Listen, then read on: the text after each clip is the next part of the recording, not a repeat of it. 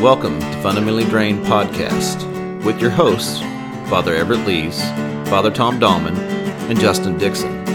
Three Christians exploring Christianity from a perspective other than the fundamental view from which we have become fundamentally drained. We'll begin the conversation, and you take it from there. Today, we continue our, I guess, series on what we believe, but also we're continuing on other sacramental rites. Um, last episode, we got our noses turned towards confession or reconciliation of the penitents, and we never left. and that's okay. It, uh, it was a fun discussion. So, um, the other sacramental rites are, uh, as we listed off last time, everybody forgot confession, which is what turned us down that road. But uh, confirmation, ordination, holy matrimony, and unction of the sick. So let's talk about confirmation. Um, confirmation is not something, to my knowledge, that it is uh, out in the evangelical world. Um, a lot of times, uh, I, I, would say, in I well, I was baptized uh, not as a uh, infant, but as a child of of you know the ripe old wise age of six. but uh, anyway, confirmation isn't something that's in the evangelical world, and it was something new to me. And um, so, is there anything in the evangelical world like confirmation? Is there any kind of bar mitzvah of any kind? Does anyone know? Yeah, becoming a Christian. That's it. Just yeah. becoming a Christian is the confirmation. Yeah. So, so, um, so, like, even in your, I mean, I don't know, maybe six would be a little early, but yeah, you know, there's there oftentimes are are are people who you know they they're not baptized until later until they can name claim the faith themselves. And in, in, in, in a sense, that's what confirm. There, there's a part of confirmation which is somebody claiming this faith that they were once baptized into. Hmm. Um, at least in its modern in, in its modern era, um, that's that's what it is. That's what confirmation is, right? Tom, do you have something to add? Yeah, I mean, you know, in the denomination or fellowship I came out of, uh, you couldn't be baptized. They believed in baptismal regeneration, you know, and you couldn't be baptized unless you understood. And hmm. so, which I've talked about in other episodes, I feel like makes you think salvation is dependent on your understanding. Yeah, knowledge, right. And knowledge, which leads to all kinds of problems. But um, it it is good in the sense that you had to go through mm-hmm. ideally ideally i mean you could just go forward with 100 kids at camp but uh, ideally you uh, you studied with your youth minister or an elder or somebody at the church and you you've got the basics down before you made that decision. Yeah, I think there's um I like the idea of of some understanding. Um it's different, you know, it's different when you are I feel like anyway, um when the ultimatum is, you know, you're going to heaven or hell if you're not, you know, if you have not accepted Jesus into your heart kind of thing. And that puts that weight on it all. Um, I guess I'm kind of getting away from confirmation. I apologize. Um, but there's something to, um, I always have appreciated how, um, from at least the Episcopal Church side, it's like the church moves slowly because it, it can and it can be something that isn't reactionary or kind of things like that. Um, in in that mindset, I hope that makes sense. But um, it allows for time for people to understand and learn before making a faith commitment. Does that kind of uh, hopefully that yeah. makes sense? Um, and the um, truth is, we actually have that in the Episcopal Church. Um, when I was at St. Patrick's Justin's Church as the curate, the bishop came for a visit, and we had an adult who had never been baptized, and so she, she went through the class. She went went through the journey in faith class that that church offers, and um, and then the bishop baptized her, and then he told her, he said, "Now that counts as confirmation and baptism all in one." Hmm. I thought that was interesting. That is interesting. Guess Sorry he can nerd. do that. Um, Yeah. So why why the bishop? Why does the bishop? Um, I I'll say have to, and then you can correct me there. But why does the bishop have to be the one who confirms someone? Well, the, the, the bishop is the sign and symbol of the apostles, right? Mm-hmm. Um, and so confirmation is, uh, in, in some ways, uh, um, it, it, it's an apostolic um, act. Um, the the other the other part of it was so in, in the Orthodox Church, you are baptized and confirmed on the same day um, at your baptism. A bishop does not confirm, so Mhm. they they hold to um, probably what is a little bit more of a, uh, an older tradition, which is is that confirmation is connected to the receiving of the Holy Spirit. You are confirming the gifts of the Holy Spirit onto a person. Mm-hmm. Um, in in the Western tradition, baptism and confirmation be, became separated, and so it became an act that the bishop did, um, and it became an act of um, sort of you you've come to an age to claim this this faith to to yourself. But the but the whole point is is that the bishop is the sign and the witness of the apostolic uh, faith, and that what in confirmation you are confirming the faith that has been handed down from the generations. Good, good explanation. It's also practical. How can you be a bishop if you don't know who's even? I mean, Hmm. at least it means the bishop got to see Hmm. these people. You know, Yeah, spend some time with them, lay hands on them. Hmm. good point. What age? What's the earliest age? This is getting. This is a personal question. what age would you like to see people? Uh, what's the minimum age you would like to see someone confirm, Tom? Uh, Twenty-one. Really? Okay. Yeah, Everett? I mean, I the older the better. Yeah. Everett? Um, middle school. Really? Really? Hmm. Okay. That's that's a that's a discussion that's ongoing in our world, in the youth world for me. So I thought I'd take this opportunity. Okay. Anything else on? I think there are some teenagers who are ready for it and are Yeah. taking it seriously, but the the danger is that they're just doing it to make their parents happy. uh, yeah. Well, the danger is is that you have now, uh, if if confirmation is an act um, of the, the Church Catholic and the movement of the Holy Spirit, whether they are ready or not. I mean, are any of us ever ready? I agree.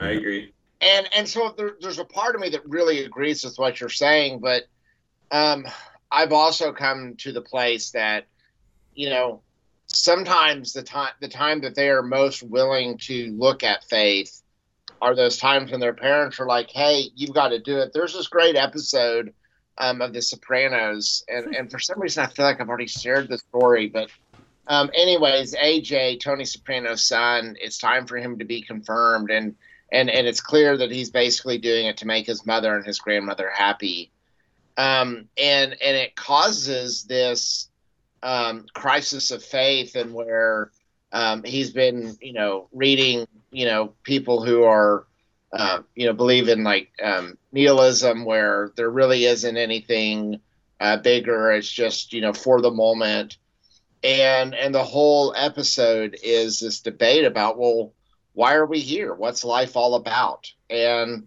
even if for just a little bit you get an opportunity to have that conversation, I think it's worthwhile. Everett's right. I take it back. because there's adults who get confirmed just to keep their spouse happy. I mean, Hmm. it works when you're an adult too.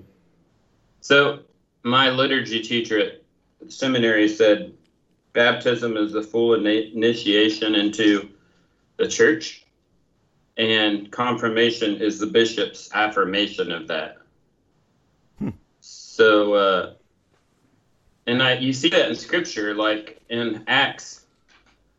Um, uh, you know, in the Philip, sorry, gosh, my brain's not working. Samaritans are baptized. And they hear about these people who um, have been baptized, but they haven't received the Holy Spirit. Right, Right. right, Right. And so the apostles come, and then same with uh, the Gentiles, Cornelius's family. There's always confirmation that happens by the leadership of the church. Even in my tradition, where I where I grew up, if I had, you know, I got baptized by Steve in the lake, hypothetically, then I go tell the elders about it at the church, you know, and they recognize it. Hmm. So it happens everywhere. Yeah. Interesting. All right. By the Um, way you said that, I didn't think you thought it was very interesting, Justin. I apologize. I was thinking about the next question. Sorry, Tom. Ordination. Nobody You wants caught to hear me. about that. You caught me. Um. So yeah, what what would you say? Nobody wants to hear about ordination. Okay, skipping ordination. I'm just kidding. Um, why is it a sacrament?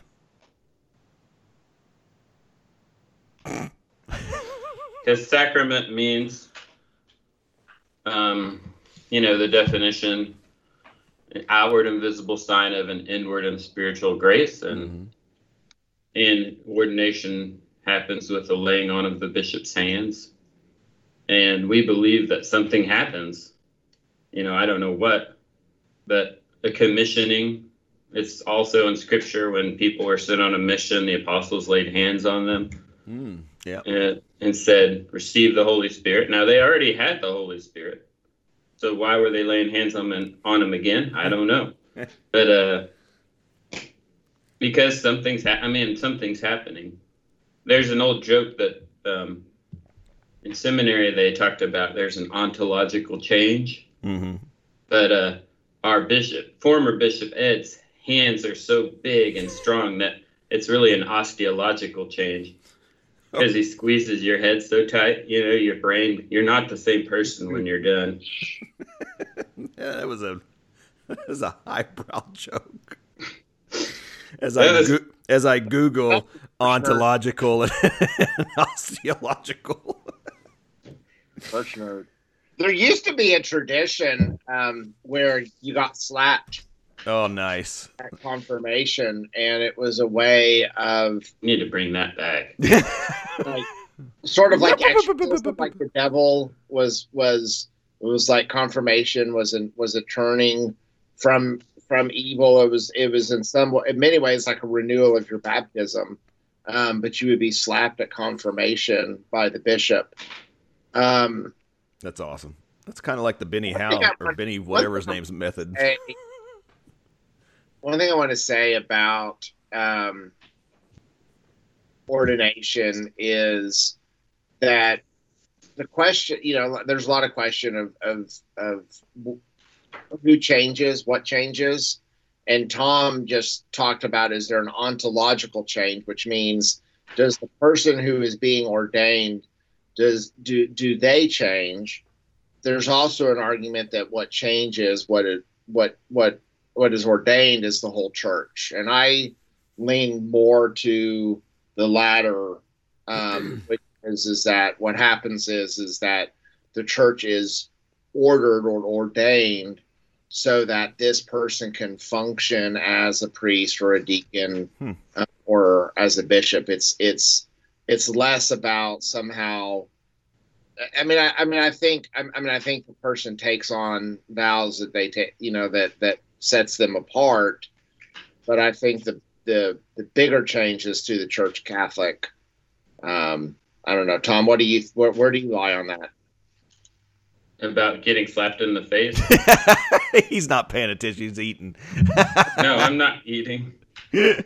About what the the what what is what is ordered is the Church Catholic, and it's less about an ontological change. That's my position, and I'm just curious what yeah about. I that. mean, I think that I think that there's a commissioning that happens, but I think the the big point is that this is an affirmation by the church, as Everett said, Catholic or universal. I agree with Everett that this is forms a connection to the church down to the time of the apostles. There is um there is uh I you know, I'm just going to throw the Yankees out there because I cannot remember who it is, but um you know, there is something in the uh Yankee George organ Steinbrenner. What? George Steinbrenner. I uh, I don't know. It has to do with him, but anyway, it has to do with the Yankees. And when you put the pinstripes on, this is how you're going to act. Um, like for example, I don't remember, I don't recall the Yankees allowing long hair. Um, because I'm pretty sure when Johnny Damon went there from the Red Sox, they made him cut his hair, which the Red Sox are just like the bruisers and don't care about stuff like that. But there is something to putting on the uniform that identifies you as this person. You're going to act this way. Probably, you know, a police officer would have been a better example, but that's what just came to mind. And there's something to knowing that when a person is in this place, this position, this role, that it brings with it a sort of, and I don't like the word power, but someone fill that word in for me, whatever it is. But that's kind of where I think about this. It is a changing of a recognized what? Um, ah, see, now I'm just going to go nowhere. Hopefully, everyone's, everyone's going, I know what you mean, but you know, yeah, you can't say it.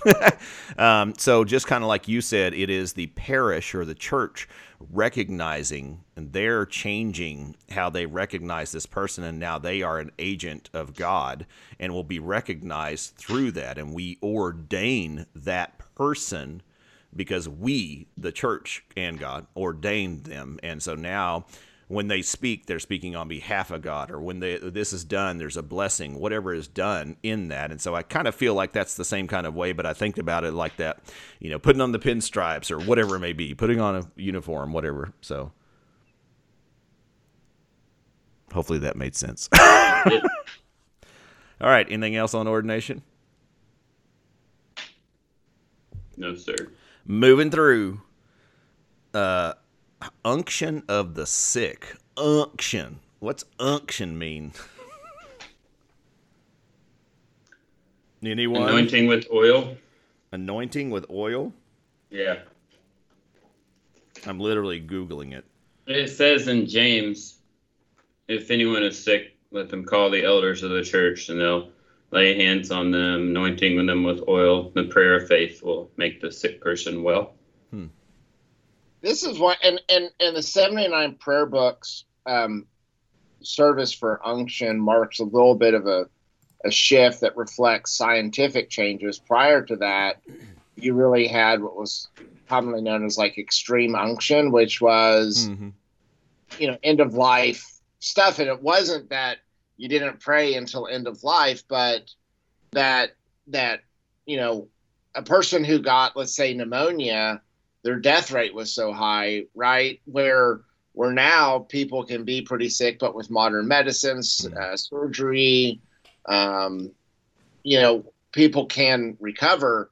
And so it's changed a little bit the prayer services from you know please intervene in this in this in this this instant and and and heal this person which we still do um but oftentimes that it, you know everything was sort of life and death when somebody got gravely ill does that make sense Hmm. Yeah, good point. so science has sort of changed some of that you know how we view it Everett, can I ask you a question? Have you ever gone in and laid hands on someone, anointed them with oil, and seen kind of a surprising recovery? I have seen folks who have made a recovery and there is not a medical explanation as to why. Hmm. And I think that's a really long way to say that yes, I do believe. yes. I mean, this always opens the door of, well, why did you know this person right. recover and not this other person? I didn't intend to get into that, although you always think about it. But oh, absolutely. Had, go ahead. No, I would say absolutely. That's where my head was at. Is like, what is this doing? What's really going on? And you alluded to the mystery of um, of what's happening within like confirmation, you know, and stuff like that. I think there is mystery in all of this. So go ahead. What were you going to say, Tom? Oh, uh, I've had I've had a few times. I wouldn't say it was just shocking. Everett sounds kind of shocking, but um, I've had a few times. Well, one was pretty shocking, I guess. Um, one guy was in the hospital, and I didn't even think it. These things always happen when you're not thinking about it. I feel like when I go in the hospital and I'm just really thinking about it and hoping for something, uh, I'm it doesn't go the way I want. When I go in there and unthinkingly and just do what a priest is supposed to do, it's been surprising sometimes. That's just me personally reflecting. I don't. There's no theology in that, but right. I had one guy call me from St. Patrick's. He was in the hospital at Southcrest, and Shelby was gone on sabbatical. So I went up and laid hands on him, anointed him with oil. And the next day he got out of the hospital and he called me. He said, I couldn't breathe when you walked in, but I could breathe when you left. Hmm. And I don't know if that was the Holy Spirit or just relief, you hmm. know? Mm-hmm. But I've had a few stories like that. I don't think it has anything to do with the person doing it. But there's also to that, you know, I mean, this goes back to ordination and you know the Yankees pinstripes. There is something to that on behalf of God um, that could play a role into it too. Again, I'm not trying to label it either, um, but there's just there there that could be included in the mystery, if you will. Um, I guess. I mean, you can refute right. that if you want to, but there's just something to that. And um, I remember um, someone asking me some time ago. It, it was like, um, you know, what is the collar? Uh, gosh, is this getting off pace? Yeah. Well, I'll say it real quick, but it's like, you know, do you like the collar? Should I, you know, should we wear? Should I wear a collar? I, I am being kind of ambiguous, but um, because they thought priest like collar. Yes, a priest collar. Yes, and um, because it was they thought it may be in our culture in Oklahoma that it's off-putting or something like that. And I'm like, no. I think that was me asking you that when I was a new priest. It wasn't, but okay, maybe you did too. I'm um, sure I did. but but and I was like, no, you know, I mean, now understanding um, specifically, especially in Oklahoma, where that comes from, because back, honestly, man, if you asked me that in the '80s or '90s, I'd be like, yeah, they're going to think you're Catholic. which is fine. Uh, but I didn't know that until later. Um, you know, uh, which goes back to our previous episode conversation about are you Catholic or are you Christian? You know, those kind of things. And and um, but there's just something to that, and I and I and I appreciate that. I appreciate that because I know that going through the ordination and being that symbol is not something that a lot of people would just sign up to do for no reason, just because they want to be popular or something. Um, you know, maybe some do. I don't know, but it's it's uh, there is a weight that comes with it, but alongside that comes that um, God. I don't like. I don't want to use the word power because that's not good. Um, but something to it. I well, just, but you know, I I remember so in in, in the diocese we do this discernment um, where you're with a group of people and you're talking about your sense of call and mm-hmm, mm-hmm. why be ordained. And and I and I remember a person talking about they they wanted the power of the caller when they went and they did their ministry. Hmm. And and and that person was not you know, was was you know, I mean, I mean that not because of that one thing, but I mean that person was was not approved for ordination. Mm-hmm. Uh, I think part of it was that um, it was more about I want the outward and visible sign of it so that I feel legitimate in my ministry. But I want to go back to unction for just a minute. Mm-hmm. A couple of things that I think is is is important is is um, one is that that um, there's a prayer in the prayer book for the sanctification of illness, and I think it's an underutilized prayer. There are, you know, you know, somebody who I, I don't know, maybe they have Parkinson's or Alzheimer's or where where they're having diminished capacities mm-hmm. and are unlikely to have a miraculous reversal. There is something there about talking about the sanctification. What what can we learn from in this suffering? Um, this is oftentimes something I talk about with people who suffer mental illness. Right? They're there mm. it, it is unlikely that there's going to be a day in which that mental illness is just lifted and they no longer are bipolar or you know whatever so so let's talk about the sanctification let's talk about about illness and suffering as something in the christian tradition which there's giftedness in you know paul you know talks about that you know suffering produces endurance, and endurance produces hope. And you know, there's this whole thing, and and I think it's in, in Romans where he's writing that I don't think we talk enough about. Um, we deny suffering. Um, um, there is a fantastic, a fantastic thing where Steve Colbert is is talks about this. I mean, he's a he's a very um, committed um, Roman Catholic, and and Roman Catholics, you know, they they do talk about suffering, um, mm. and and it is just absolutely fantastic, uh, powerful. Not like in a happy clappy way, but just a really powerful way of talking about the power um, of suffering and and what it what what we can learn from it. Yeah, I think we are. Uh, how do I say this? our culture ignores this to its own demise. We are winners, and if you're not winning and perfect, then you're not a winner. And especially, I feel in Christian is, I mean, the the point of the well, I don't mean to say the point of beatitudes, but recognizing you need a savior is when you're actually most Christian. um, you know, and you can rephrase that however you want. But I think that in failure and suffering, we find fail uh, losing.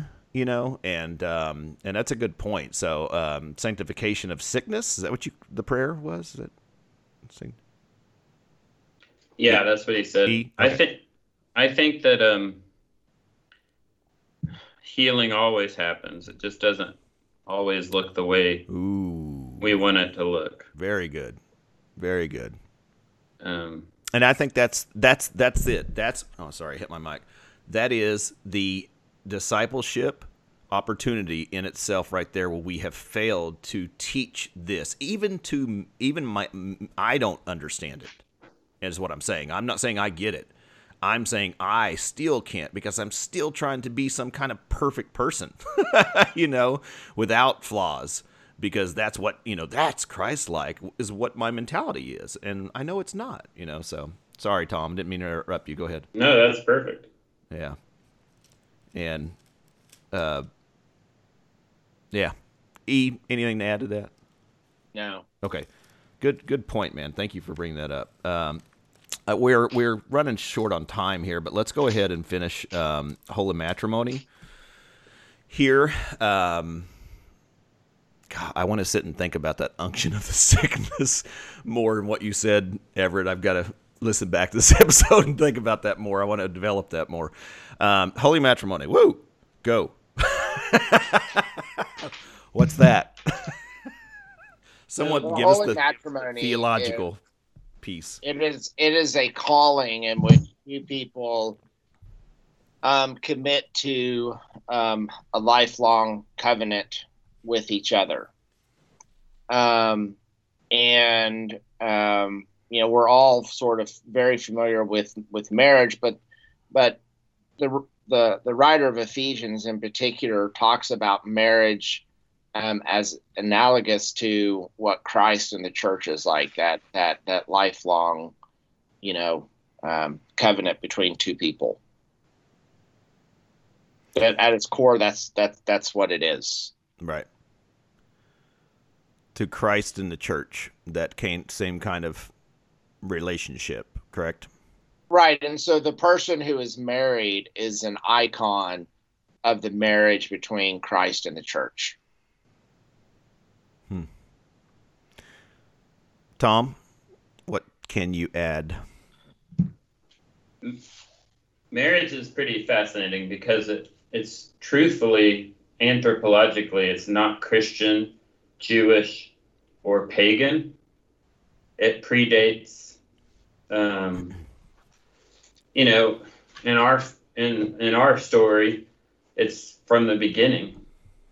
Um, so it's not. Hmm. You're right. And there's nothing in Genesis about a ceremony, and there's nothing in I don't. We don't see anything in the New Testament about a ceremony.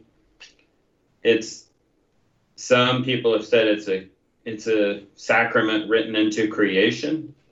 Hmm. Um, but I think it's interesting because the church, the early church, did not practice. I mean, they didn't perform marriages it was a civil or civic institution that um, the church would have would bless eventually. They blessed him, but I just think it's it's it's just fascinating how how much marriage that even the churches that talk about the separation of church and state when a couple goes to the courthouse and gets married, they don't say, "Well, no, you're not married," you know. we what? Say that again. Well, the, I grew up in a church that always talked about the separation of church and state. You oh, know, oh, because they went to the courthouse, the church yeah. says they're not married. Okay, I, I, I yeah, no one does that. So Oh my gosh! It's still well, and and and people for a lot long time, like a lot of times, you know, this is where the the root of like a common law marriage came from was is that people did not have access either to a you know a legal person mm-hmm. or you know the religious person only came through once a year hmm. uh, and so lots of people were married apart from the civil and the religious um, but they were they were married in the eyes of the the community um, or tribe in which they lived. Um, so the whole the whole notion that church defines marriage or ch- you know what I mean? It's a little I don't know. I don't know what to say. Doesn't that suck? I felt like I was on the edge of like a really good point, then I lost it. Yeah, I, I hear you. I'm sorry. Virtual hug, buddy. I feel like I do that often. Tom, you were on a pretty good roll. Anything else to add there? I can't think of anything. So, um, can we, I can I say something? Yeah, go. I you know that this is I also think particularly like in places like Oklahoma, um, we do not value the calling of singleness. Um, Paul, in fact, says, um, whatever state you are when you become a Christian, stay in that state for your entire life unless you can't control your hormones and then go get married. um, and and you know, I I think that we oftentimes um, unintentionally sort of shame um, or diminish singleness as a real thing. Um, you know, we'll sit there and we'll have a service. It's the family service, um, and and there's a there are people in our communities that are single, mm-hmm. but unintentionally say that you either have to be married or a family to really be a part of the church. Yep, that's a great point. Very good point. Um, man, in this culture, um, to uh, the Oklahoma culture about being single and then sex being the sin and all the da da da. I mean, man, there's just so many conversations within that. But yes, very good point, Everett. Um, I mean, how, let me ask you, Justin and Tom, how many people did you know that were married pretty quickly out of high school? Oh gosh. oh, many. Yeah. Yeah. Most are not still married. I was, gonna, and that's what I was to allude to as well. And um, and that's, you know, that's that ultimatum. That's that, um, you know, you're going to hell if you have sex kind of thing. And that's that's the, you know, and that's what pushes this down into this. Um, uh, you know, Philip Yancey wrote I don't remember which book, but the teetotaling families. So the families who say no alcohol actually produce statistically the most alcoholics. And there is something to be said. I don't know that it's tracked or not. I'm sure the statistics out there for you know. Um, I started to say intimacy, sex, whatever, um, along the same lines.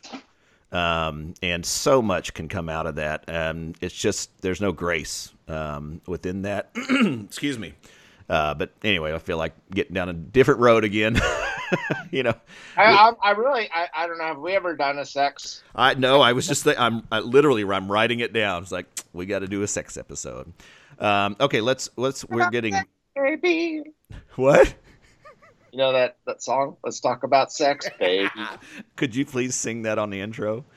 Um, Nobody wants me to sing anything. So the Episcopal Church, we uh, marry same same sex couples, and uh, excuse me, um, you know, I, I, I in, in uh, the time that we have to give to this right now, this is an episode we need to have too, um, something to that, um, and uh, you know, I, I I don't know what question to ask in this because you know half of our listeners may have stopped listening just then. um, that's a joke. Um, what, I got it.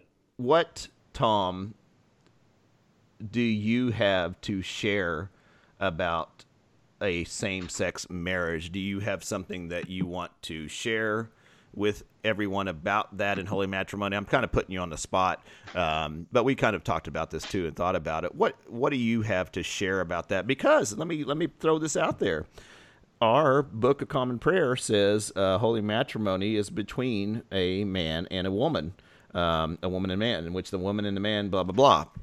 So, um, what what what do you have to offer to same-sex couples about that to people listening? Well, the first I'd say the Book of Common Prayer changes when the general convention uh, when the church comes together and makes changes and they made changes to it in was that 2018 everett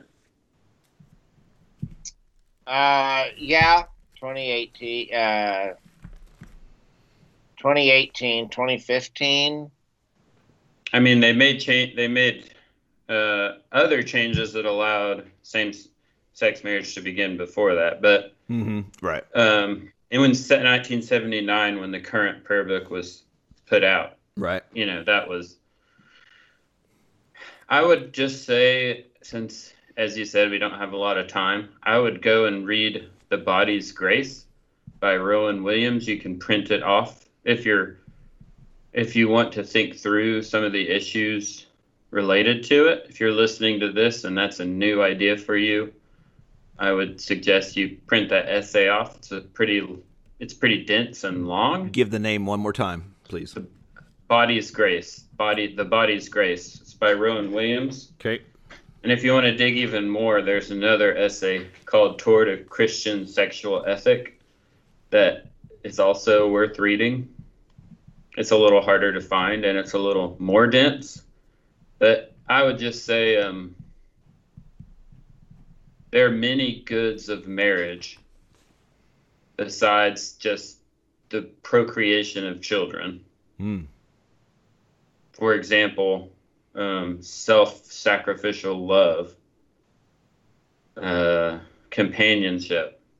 You know, the verse about as iron sharpens iron. Mm-hmm. Um, and you're right. It, it, this is a topic bigger than one episode. Yeah, I know. I know. It's right. But, and and we will. We'll have that episode. Everett. Um.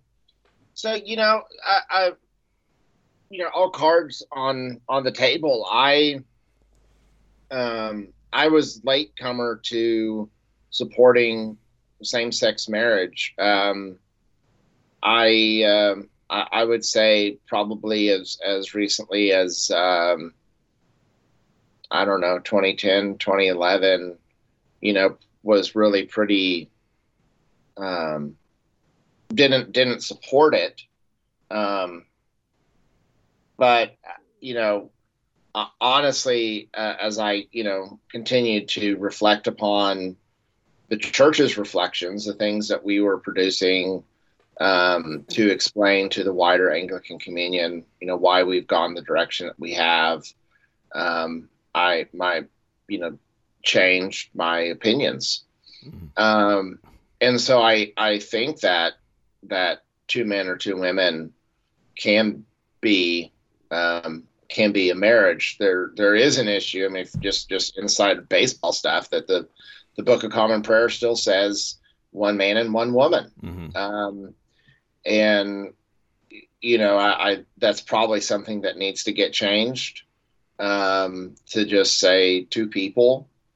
Mm. Uh, yeah, yeah. There's what's what's interesting, and this is to go back to the Supreme Court decision, which legalized same-sex marriage across the country, is that really it was a conservative argument. the The argument is that that families and and couples are are societal good and therefore we should be encouraging the bedrock of, of, of families as as a virtue for society hmm.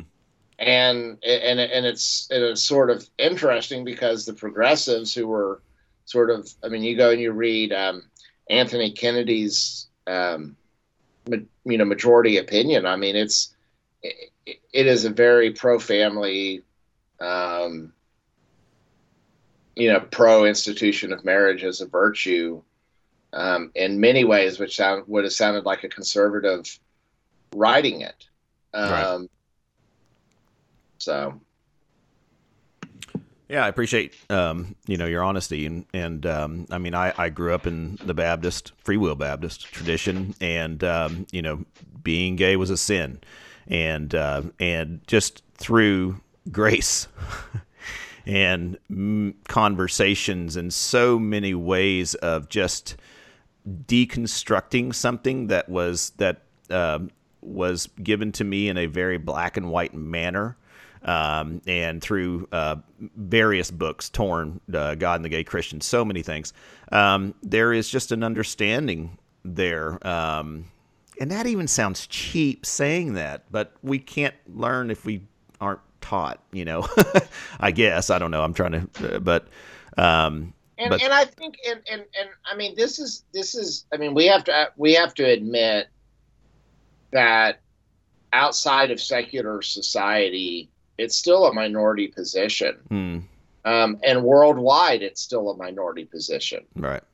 Um, and and acting like everyone who disagrees or hasn't come to the same place is, you know, a hate monger and a, mm. and a, mm-hmm. mm-hmm. and a, a, jerk is it, it is is probably not helpful. Um, and you know, we just have to to you know understand that it that it changed really quick. And you know, part of part of my own switching was you know, I I decided to err on the side of praise. I mean, I, uh. I really reflected back to hmm. you know the 19 you know 50s and 60s and and just you know there there were a lot of people who were on the wrong side and and looking back on it they probably sit there and go gosh i can't believe mm. what time and i said you know if if if if you know I'm not. I, I don't want to be on the wrong side of history, so I'm just going to err on the side of grace. and I have seen it bear fruit in, in, in people's lives. Yes, I can. I'm picturing